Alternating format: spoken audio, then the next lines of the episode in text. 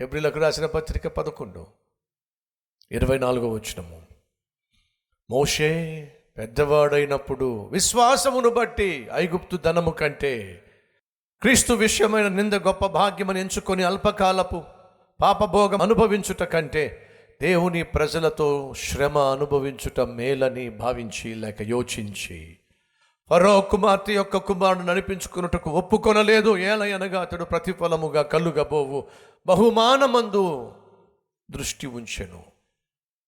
ఫరో కుమార్తె కుమారుడిగా పెంచబడ్డానికి రాజ భవనానికి తీసుకుని వెళ్ళిపోయాడు.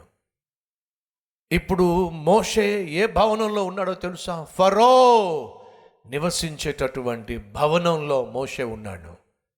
ఓ మాట చెప్తాను. మోషే నివసిస్తున్న భవనంలోనే కొన్ని సంవత్సరాల క్రితము యోసేపు నివసించాడు. మీకు జ్ఞాపకం ఉందా? ఎందుకని యోసేపు అక్కడి నుంచే పరిపాలన చేశాడు. మీరు జాగ్రత్తగా పరిశీలన చేస్తే మోషే రాసినటువంటి ఆది కాండంలో యాభై అధ్యాయాలు ఉన్నాయి. ఈ యాభై అధ్యాయాల్లో పదమూడు లేక పద్నాలుగు అధ్యాయాలు కేవలం యోసేపు గురించే ఐగుప్తు దేశం గురించే ఐగుప్తులో తన పరిపాలన గురించి మోషే రాశాడు. ఎందుకని? వాళ్ళ అమ్మ చెప్పుంటుందండి. నాయన యోసేపు ఫరో స్థానంలో దేశాన్ని పరిపాలించాడు. ఇప్పుడు అదే ఫరో ఇంటిలో నువ్వు ఉండబోతున్నావు ఆనాడు యోసేపు వల్ల ఇస్రాయేలీలు హెచ్చించబడ్డారు. ఈరోజు నీ వల్ల ఇస్రాయేలీలు విడిపించబడాలి. ఎంత గొప్ప ప్రణాళిక దేవుడు నీ మీద కలిగి ఉన్నాడు నాయన. ఉగ్గిపాలతో పెంచిందండి విలువలతో పెంచిందండి ఉన్నతమైనటువంటి వ్యక్తిత్వాన్ని బిడ్డకు నూరిపోసిందండి. అతడు పెద్దవాడైన తరువాత పాడైపోలేదండి. పెద్దవాడైన తరువాత పతనమైపోలేదండి. పెద్దవాడైన తరువాత పాపిష్టి పనులు చేయలేదండి. పెద్దవాడైన తరువాత పరో కుమార్తె కుమారుడు అనిపించుకోవడం కంటే అల్పకాల పాప భోగములలో మునిగి తేలడం కంటే దేవుని ప్రజల తరఫున శ్రమ అనుభవించటమే మేలు అని భావించి మోషే సమస్తాన్ని విడిచి దేవుని చిత్తము చెయ్యాలే ఆ నిర్ణయం తీసుకోవడం ఎంత అద్భుతం అండి అదే సమయంలో మోషే గురించి కొన్ని ప్రత్యేకమైన విషయాలు. మోషే బానిసగా పుట్టాడు కానీ రాజకుమారుడిగా పెరిగాడు.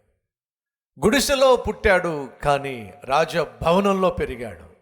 పేదవాడిగా పుట్టాడు కానీ రా రాజభోగాలు అనుభవించాడు. గొప్ప నాయకుడు కానీ గొర్రెలను మేపాడు. గొప్ప వీరుడు కానీ గొప్ప దీనుడు. అంతేకాదండి. సకల విద్యలో నేర్చినవాడు కానీ గొర్రెలను మేపేవాడు. ఐగుప్తు జ్ఞానాన్ని ఎరిగినవాడు సకల విద్యలు నేర్చినవాడు. కానీ పసిపిల్లవాడికి ఉన్నటువంటి విశ్వాసము దేవుని పట్ల కనపరిచాడు. అల్పకాల పాప భోగాలు వద్దనుకున్నాడు. దేవుని చేత ఉద్దండుడుగా హెచ్చించబడి నాయకుడిగా తీర్చబడ్డాడు. అంతేకాకుండా మాట్లాడడం రాదు అని చెప్పి అన్నాడు కానీ సాక్షాత్తు దేవుడితోనే మాట్లాడగలిగాడు. ధర్మశాస్త్రాన్ని రచించాడు. కానీ దేవుని కృపను దినదినము అనుభవించాడు. ఓ అద్భుతమైన నాయకుడు. ఇంత అద్భుతమైన నాయకుని వెనుక ఎవరున్నారో తెలుసా అండి? ఆ మహాతల్లి.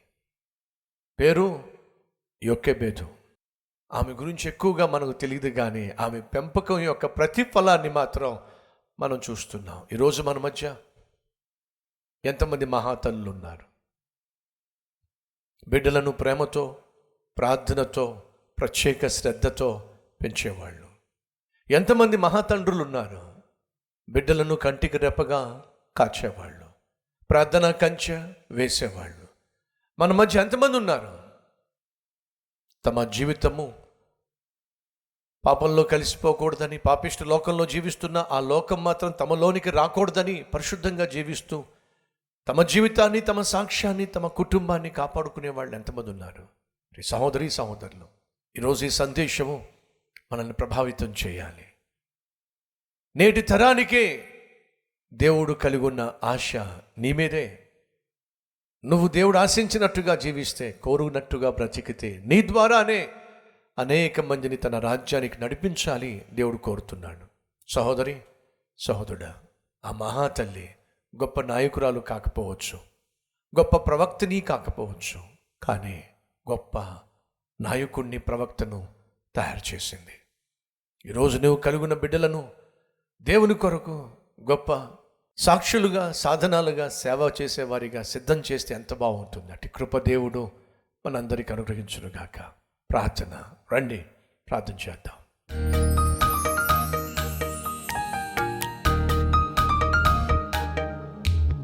మహాపరిశుద్ధుడు అయిన ప్రేమ కలిగిన తండ్రి బహుసూటిగా స్పష్టంగా మాతో మాట్లాడి విలువైన సందేశము ద్వారా ప్రతి ఒక్కరిని సందర్శించినందుకు స్పర్శించినందుకు మీకు వందనాలు స్థుతులు స్తోత్రాలు. ఓ సాధారణమైన పేద తల్లి కానీ గొప్ప ఆత్మీయురాలు విశ్వాసమును బట్టి తన కుమారుని నాయన భద్రపరుచుకుంది. విలువలతో పెంచిందే. అతడు పెరిగి పెద్దవాడైన తరువాత తప్పిపోకుండా అల్పకాల పాప భోగములను కాదని దేవుని కొరకు జీవించాలని తీర్మానం తీసుకొని ఎలా నీ చేతిలో బహుశ్రేష్టమైన శక్తివంతమైన సాధనంగా సేవకునిగా సాత్వికునిగా వర్ధిల్లాడో మేము చూసాం నాయన. ఈ గొప్ప నాయకుని వెనుక తల్లి ఉంది మహాతల్లి తండ్రి ఉన్నాడు వారి విశ్వాసం ఉంది. అలాగే నాయన మా బిడ్డలు రాబోయే రోజుల్లో ఉన్నతమైన జీవితాలు జీవించి నిన్ను నామ నీ నామాన్ని ఘనపరిచే సాధనాలుగా బ్రతకాలి ఆశిస్తున్నావు నాయన. కనికరం చూపించమని. అలాగే మాకు మీరు ఇచ్చినటువంటి జీవితాన్ని నాయన బహు జాగ్రత్తగా భద్రపరుచుకొని లోకంలో ఉన్నాం కానీ లోకానుసారంగా జీవించడానికి వీల్లేదు. లోకస్తులుగా జీవించడానికి వీల్లేదు. నీ బిడలుగా జీవిస్తూ నీవు కలిగి ఉన్న మా పట్ల ఆశలను ప్రభువా వమ్ము చేయకుండా నిన్ను గణపరిచే కృప మాకు దయచేయమని. ఏసునామం పేరట వేడుకుంటున్నాం తండ్రి. ఆమెన్.